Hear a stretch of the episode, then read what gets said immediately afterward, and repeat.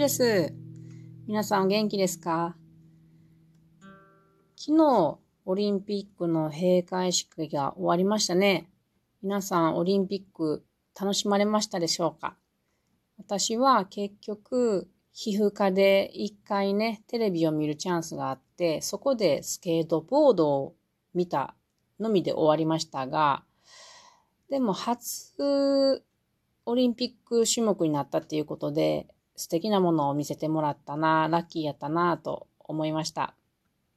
ちょっとね、スケボー昔3年前ぐらいかな、もうちょっと前か、5年前ぐらいかな、あの、私はやってみたいなって憧れがあったので、やってみましたが、あ、もうこれは死ぬなぁと思って、怪我をしたのでやめました。やっぱり、どうなんですかね。あの、40代超えてからやろうって思うのは結構骨も弱ってきてるし無謀かなと思った記憶があります。でもできたらかっこいいよね。はい。というわけで、もう8月も中盤に差し迫ってきました。そして今日は8月9日で原爆が長崎に落とされた日でした。で、私は、あのそうですね。月末に富士山に登るっていうことを決めています。天気が良ければですけれども、これを非常に楽しみにしているところでもあり、非常に心配、ドキドキしているところでもあります。それで私は最近はですね、うんと、まあ山登りをしたり、しない日で晴れてる日には家の周りをくるっと一周走ってくる5キロ、ちょうど5キロのコースでした。距離をだいたい地図で測ってみたらね。で、まあまあいいコースだなと思って、えー、今日も走ってきたところです。でね、走りながらね、あのー、まあ、私は音楽を聴かずに走るのが好きなんですね。周りの景色を見たり、空気を吸って匂いを感じたり、あと、夕焼けの綺麗な空を見ながら、感動しながら、本当に全身でこういろいろなことを感じて、気持ちがいいなと思って走っているわけです。で、その時にですね、もうすぐお盆やなと思いながら走っていました。そして川沿いを走るので、すごく気持ちいい風が吹いて行きます。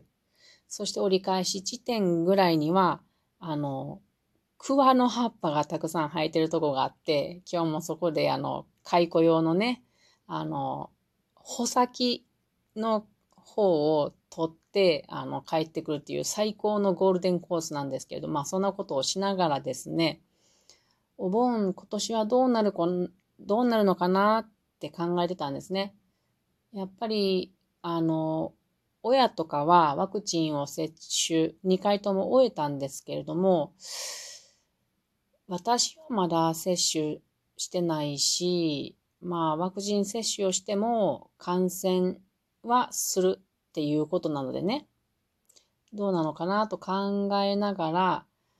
まあそれを考えながらその次に、やっぱりお盆なので、亡くなった家族のことっていうのがね、思い返されたりするんですよね。お墓行ってないなとか考えるんですよね。皆さんもお墓のことを考えられたり、個人のことを考えられたり、お盆が近づいてくるとされるんじゃないでしょうか。えー、私は、あの、自分の育った家族のことを考えていましたね。あの、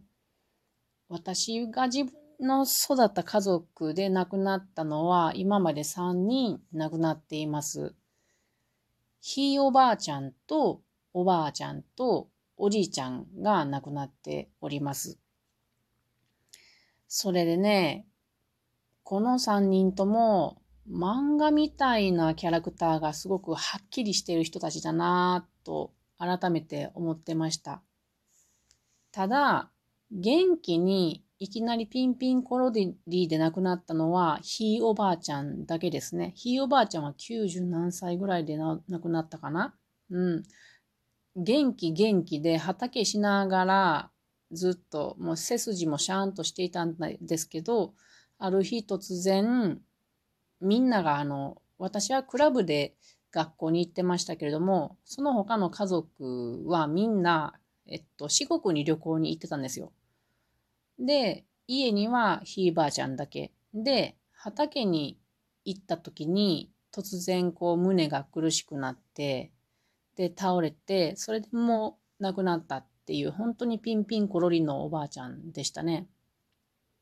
で、私はちょっと結構、うん、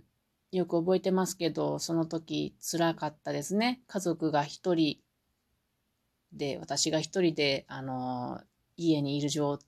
私は学校にいたんやけれど、呼び出されて、近所の方が教えてくださってね。うん。で、呼び出されて、で、私が、あの、四国の方に行ってる他の家族に電話をしなければいけないっていうことでね、結構辛かったです。で、そのひいばあちゃんだけはそうやってピンピンコロリやったけれど、おじいちゃんとおばあちゃんは結構大変な、うん、病気というか、怪我というか、で、長、長らく患わ、患って亡くなった感じですね。おばあちゃんは、私は、そのおばあちゃんの生まれ変わりやってよく言われます。顔が本当にそっくりなんですよね。だから私もおばあちゃんみたいに亡くなるんじゃないかなってなんとなく思ってるんですよね。でも私が小学校5年生の時におばあちゃんが脳一血で倒れたんです。なので、なんていうのかな、まだそんなにおばあちゃんのことを知らない。小学生やからこう、よく知らないまんまおばあちゃんが倒れて植物人間になってしまいました。だから私のおばあちゃんの記憶っていうのは、とても優しくていい思い出やけれども、どんな人やったんかなってよくわからないままです。もうちょっとよく知っておきたかったなって思いながら走ってました。で、おじいちゃんはこの人はね、すごい面白い人だったんですよ。今から考えたら、よっぽどこんな人おらへんなって思いますね。おじいちゃんは戦争の時に憲兵さんだったんですよね。あの、亡くなる前によく憲兵さんのコートをね、あの窓際に飾って、よく憲兵さんの時のことをね、あの話してくれました。何回も同じ話をね。で、多分おじいちゃんはすっごい運動神経が抜群に良かった人なんですよ。なんか足で馬を挟んで、なんかあの、すごいこう自由に操ってたそうですね。よくわからんけど、実際に自分がおじいちゃんから聞いた話じゃないから、お父さんが言ってたんかな。で、とにかく運動神経が良くて、そんなに大きくない体なんやけど、ごつい体で、ちびで、ちび、まあちびでもないか。あまあの体でごつい体っていうのは、そして運動神経がめっちゃいいっていうのは、私そのまんま引き継いでる気がするんですよね。親はとは全然違う私の体型って。おじいちゃんの体型とよく似てる。おじいちゃんって、噂ですけれども、足の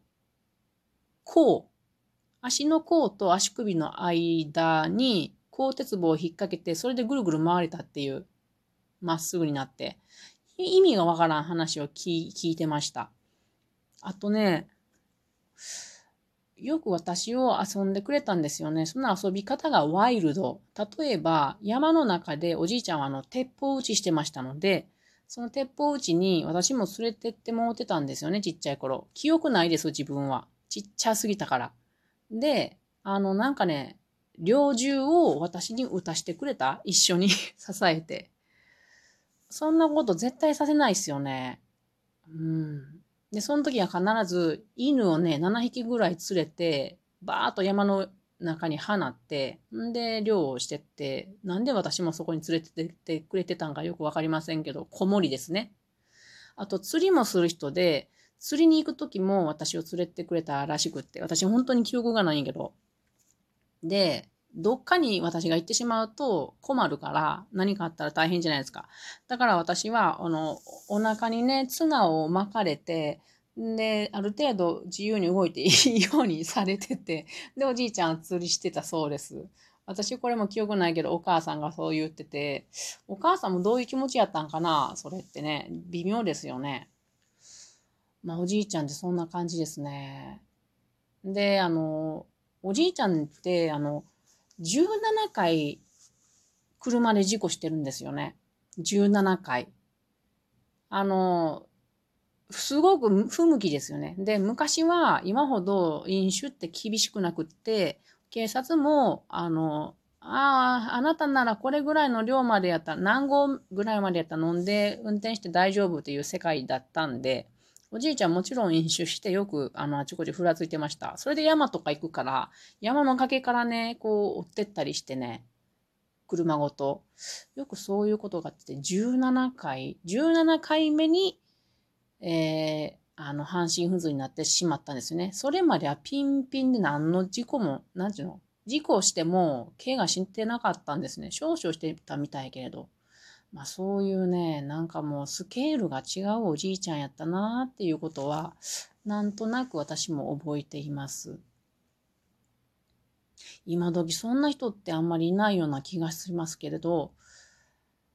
でも実際どんな人やったんかなって未だによくわかんないですね、私は。うーん。もう一度おじいちゃんとおばあちゃん、今の年齢の私で話をじっくりしてみたいなと思いながら、えー、走ってきた今日のジョギングでした。それでは皆さん、またね